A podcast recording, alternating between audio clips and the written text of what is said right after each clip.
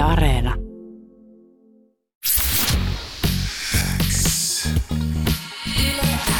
Yleäks aamu. Viki ja Köppi. Kuuluu sulle. Mikko Peltsi Peltola, hyvää huomenta. Mä maistan tähän heti kärkeen tätä oli itse keitettyä sufet. kahvia. Tämä oli myös ensimmäinen kerta, kun me pistettiin meidän vieras itse keittämään kahvit, mutta tota, Luojan kiitos, oli samanlainen kahvinkeitin kuin himassa, muuten No niin. ei olisi muuten vielä tullut. Mutta täällä on nyt hieno mahdollisuus, kun tämä catering-puoli on täysin niin kuin omissa käsissä, kun täällähän ei ole muita. Niin, Niin. periaatteessa jos haluaa kahvia, niin sit se täytyy vaan sit niin käydä tuolla keittämässä. Niin, niin täällähän on tietysti, sit, niin kuin, mä en tiedä huomasit, että me ollaan koettu jättää sinne esille silleen muutama konjakkipullo ennen muuta, että niitä voi niin kuin lorautella mukaan. Kyllä, Joo, ne mä, ne mä haistoin kyllä. Joo. joo, hyvä. Mutta tässä oli alun perin se, että mähän on eka kertaa tässä koko paikassa, että mun piti ensin löytää se keittiö. Totta, niin, se on aivan. Totta. Tässä on muuten äh, vähän mu- muuttunut tilukset niin kuin siitä ajasta varmaan, kun sä oot viimeksi ollut, ollut tota Xn studiossa. Silloin muuten, kun ekan kerran menin Xn studion, tai se oli silloin Mafian studio, niin meillähän ei ollut studiossa internettiä, että repikää siitä. Siellä oli ulkopuolella faksi. No, mutta on hyvä, että homma on mennyt vähän eteenpäin siitä. Muuten esimerkiksi en olisi saanut eh, tämmöistä infoa nenäni eteen, jossa kerrotaan, että Mikko Peltsi Peltola on kokenut seikkailuillaan lähes kaiken. No toi on kyllä ihan markkinoinnin. Mutta vielä on muutama paikka, jossa Peltsi ei ole käynyt ja asia, jota hän ei ole tehnyt. Mm. Mutta ilmeisesti tähän tulee nyt sitten muutos eh, vähän yli viikon päästä alkavassa Peltsin toinen luonto ohjelmassa. Joo, Onko silloin, näin? silloin muuttuu kaikki. Mitä kaikkea, mitä kaikkea siellä nyt sitten on sellaista? No mehän keskityttiin vähän semmoisiin paikkoihin, missä mä en ole käynyt ennen, mutta kyllä tietysti eksoottisin paikka oli toi Venäjän Kamchatka, missä käytiin kuvaamassa pari vuotta sitten pari jaksoa. Se on siis niin kaukana on? Venäjällä, kun tästä ikinä voi mennä siellä Japanin pohjoispuolella semmoinen Suomen kokoinen, pinta-alaltaan Suomen kokoinen niemimaa, missä asuu 300 000 ihmistä. Joista- 300 000? Niin, josta Joo. 200 000 asuu niin kuin yhdessä kaupungissa ja loput sitten ympäriinsä. Ja sitten siellä on vähän yli 20 000 karhua No niin. ja sata tulivuorta. Että aika tommonen kummallinen paikka näin meidän perspektiivistä. Lennettiinkö sinne vai mentiinkö junalla? Sinne lennettiin. Okei. Musta on äärimmäisen siistiä, että koko homma niin alkaa siis sillä, että, että, niin, että se on semmoinen Suomen kokoinen niemimaa. niin, niin. Eli voidaan niin kuin taas laittaa vähän perspektiivistä, että kuinka niin kuin pitkälle siinäkin on pitänyt reissata. Ja, ja siinä on varmaan, vaikka että semmoinen paikka myös, missä tuntuu siltä, että nyt ollaan oikeasti jossain aika rajalla. Kyllä, joo. Siis Moskovaan ensin lento, mitä se nyt on kaksi ja puoli tuntia ja siitä yhdeksän tunnin lento. Sinne to- suoraan. Niin. Ja siinähän kävi vielä sillä tavalla siinä meidän matkalla, että älkää kysykö, miksi oli joku saanut jonkun äh, tota, aivohäiriön. Niin meillä oli bisnesluokan liput Oho! se Helsinki-Moskova-väli. Ja kun neljä äijää pääsee kolmeksi viikoksi reissuun, niin mehän käytettiin sitten sitä Fiatseslavin palvelua se kaksi ja puoli tuntia niin kuin hyvin tehokkaasti. Aivan varmasti. Äijällä oli valkoiset liinat ja, ja sitten siellä oli tota, ainoat, ketkä muut oli koko lennolla, niin oli tota, suon noin Kiekko Espoon naisjoukkue oli siellä takana. Joo. Oli menossa Kiinaan pelaa lätkää ja sitten me. Muuten sillä lennolla ei paljon muuta porukkaa ollutkaan. Okei. Okay. Okei. Okay. Ja mehän sitten juotiin sitä Kiekko Espoon naistenkin puolesta. Niin, niin. Ja sitten sen jälkeen kato siellä Moskovassa se lentojen väli, ihan pelkkää jonotusta niin kuin kaikki Venäjän kävijät mm, tietää. Mm. Ja sen jälkeen se yhdeksän tunnin lento sinne kaikista perimmäiseen penkkiin. Se oli semmoinen 12-rivinen, semmoinen jumalattoman kokoinen kone, mikä oli aivan täynnä. Mm. Sitten vielä kun sinne Kamtsatkalle ei, tota, siellä ei ole noita kaikkia kauppoja, niin ihmisillä oli aivan jumalaton määrä kaikennäköistä tavaraa, mitä ne oli Moskovasta vienyt sitten tuliaiseksi sinne. Ja sinne perälle yhdeksäksi tunniksi istumaan laskuhommissa ja, ja, ja tota, vuorokauden vaihtumisaikaero päissään, niin, tota, niin morjens. Teillä meni väärinpäin, että teillä olisi Meni pitänyt sillä aivan. yhdeksän Sä tunnin nyt yhdistänyt se. tähän selkeästi. Niin olisi, niin olisi. Oliko tähän nyt yhdistetty sitten se Peltsin kova vuosi kuitenkin niin kuin samassa tähän, tähän samaan, samaan settiin. Mutta siis kuulostaa ihan niin kuin pelkästään, että tämä on kuitenkin vain niin kuin yhden jakson aihe. Että sille, että sanotaan, että joo, että karhujen ja tulivuorten valtakunta, niin se kuulostaa niin kuin todella hienolta. Joo, sieltä Kamtsatkalta tehtiin kaksi jaksoa, että toinen on sitten puhtaasti kalastusta ja toinen oli sitten kaiken näköistä muuta häräily, häröilyä. No kävikö karhut teltalla? Niin mä just, että miten nämä karhut, että törmästikö te nyt sitten näihin? Pyöriikö niitä siellä niinku baareissa ja kaupungilla vai onko ne niinku omissa oloissa jossain siellä tulivuoren huutelemassa? meillähän näytettiin heti kärkeen semmoinen video, missä karhu oli vetänyt puolet sienestäjästä. Siis tuosta keskeltä niin kuin puolet roppaa puut. Näytettiin kuva. Niin, tai yksi kaveri näytti semmoisen WhatsApp-videon meille siitä heti kärkeen.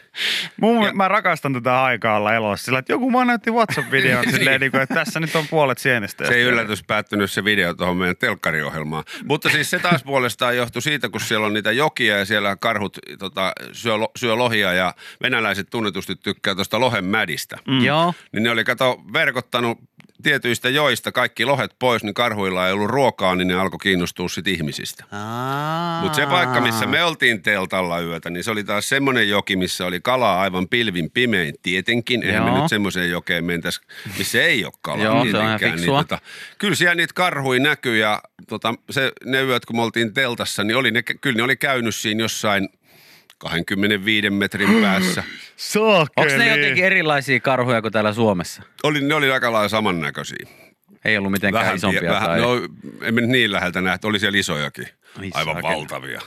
No mä näen ainakin tässä tämmöisen kuvan, missä sulla on ilmeisesti juurikin tällä Kamsatkan, äh, Kamchatkan reissulla niin tuommoinen järkyttävän kokoinen punainen kala kädessä. Oliko se se puna-ahven? Öö, Semmoinen, Mä en tiedä mikä kala toi, mutta hemmetin isot silmät ja siis iso punainen kala. Tässä tosta näin. Joo, kyllä mä, joo, mä ton tiedän. Joo. Mikä, vi, mi- mikä tää on? Mikä Puna-ahven. Puna-ahven. Niin, se tuli sieltä 300 metrin syvyydestä. Siellä Venäjällä kaikki on suurta. Mulle lyötiin semmoinen virvelinkela käteen, missä oli moottori. Joo. Sitten kuului vaan. Sitten siinä oli mittari, kuinka syvällä se on ja sieltä sitten tuli. Nousko Joo. se ykköselle? Nous ykkösellä. Kieltämättä tämä näyttää just että aika syvältä on tullut. Ja Että kato, tää- sehän tää- käytännössä niin kuin räjähti, kun se paineero on aivan valtava, 300 metrin syvyydestä. Joo. Vanhoina sukeltajina tiedätte. Joo, Totta joo, kai. kyllä. Ei auta ihan pelkästään ottaa nenästä kiinni ja tasaa Ja se, toi kala me sitten kaksi tuntia ton saamisen jälkeen imuroitiin kuuteen äijää. Niin mä just mietin, että heitettiinkö tuo takaisin vai syötiinkö Ja kyllä tuo, se mutta- vedettiin, vedettiin, sehän kato Et oli tuossa nyt, jo. Et sä nyt voi ketään, niin kuin, tiedät, sä ottaa 300 metristä maailmaa, jos sä et terve, lähdekö on takana. Eihän tuo kala enää tiedä, niin kuin missä maailmassa Ei, se oli on aivan tuossa. tukka takana jo Niin. tuossa. Venäläisen tyylinen pienessä hönössä tullut tuolta ylös. No mä Niin. katsoin eka, että toi on joku teidän kaveri, joka on ollut jossain japanilaisessa love-hotellissa pari tuntia. Niitä on revitty sieltä sitten mukaan.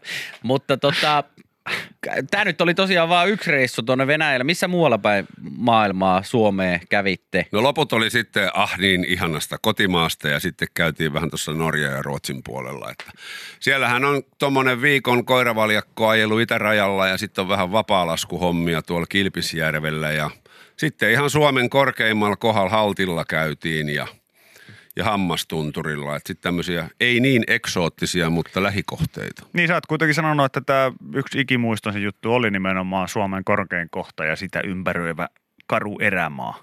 Joo, mua jotenkin on ruvennut toi karu luonto viettämään, että Haltilla kun käy, niin siellähän ei hirveästi noita puita kasva. Joo. Oliko se eka kerta, kun sä kävit siellä? Oli, Oli, joo. Se joo. itse asiassa sen takia sitähän valittiinkin, kun kävi ilmi tuolla meidän suurissa toimituskokouksissa, että mähän en ole perhana siellä Haltilla käynyt. Miten Joo, voi joo. olla vielä semmoisia paikkoja, missä sä et No ole ei, mutta niin kuin mä tuossa alussa ollut. sanoin, että vielä on muutama asia ja paikka, missä Peltsi ei ole käynyt ja mitä ei ole kokenut, mutta niihin Nyt tulee ei ole enää sitten, kohta sitäkään. nyt niihin tulee muutos. Telttailun kipinä lähti aikoinaan Ruisrokin majoitusalueelta sieltä jostain. Ja nyt se on jo näin pitkä. Mä oon Rantarokin koulukunta. Onko näin? Oho. Telttailu, joo. Kova, kova. Sieltä Mutta tota, tuossa aloin vaan ihan muuten vaan, kun mä en tämmöistä Kamchatkasta ollut oikein ikinä kuullut tai en hirveästi tiennyt, niin huomasin tässä tämmöisen uutisen, että ainakin siellä on joskus ollut, en tiedä onko vielä, mutta Hesburger.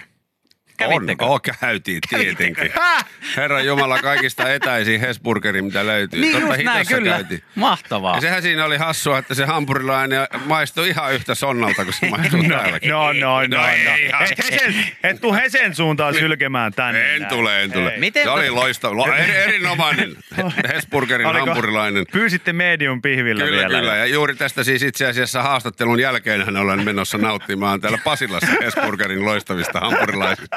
Tuota, miten tuossa ai, vielä ai. tuohon Venäjä-reissuun liittyen, niin te tietenkin teitä oli kolme tyyppiä täältä nyt sitten Suomessa reissussa oli sinä, sitten onko joku ohjaaja ja, ja valo, tota, kuvaaja messissä, niin Oli ja sitten tietysti Juri. No niin, mä just mietin, että sieltä varmasti pitää joku tämmöinen hustleri löytää Se oli Joensuusta. paikan Joo. Hustleri oli Joensuusta. Ai Juri. jaa, okei. Ja koulubussikuski Juri, joka on käynyt Kamtsatkalla aikaisemminkin, niin lähti ikään kuin isännäksi ja, ja tulkiksi. kuulostaa jotain kummelialulta silleen, että hän on Juri, hän, niin. on, hän on koulubussin kuljettaja. Onhan siellä vähän orpona, kun, siis kun Juri tulkkas. Ja sitten esimerkiksi kun mentiin meidän majapaikkaan, niin Juri sitten jutteli näiden paikallisten kanssa siinä ensin viisi minuuttia. Viisi minuuttia. Ja Juri, mitä, mitä te puhuitte? Niin Juri sanoo, majoitutaan.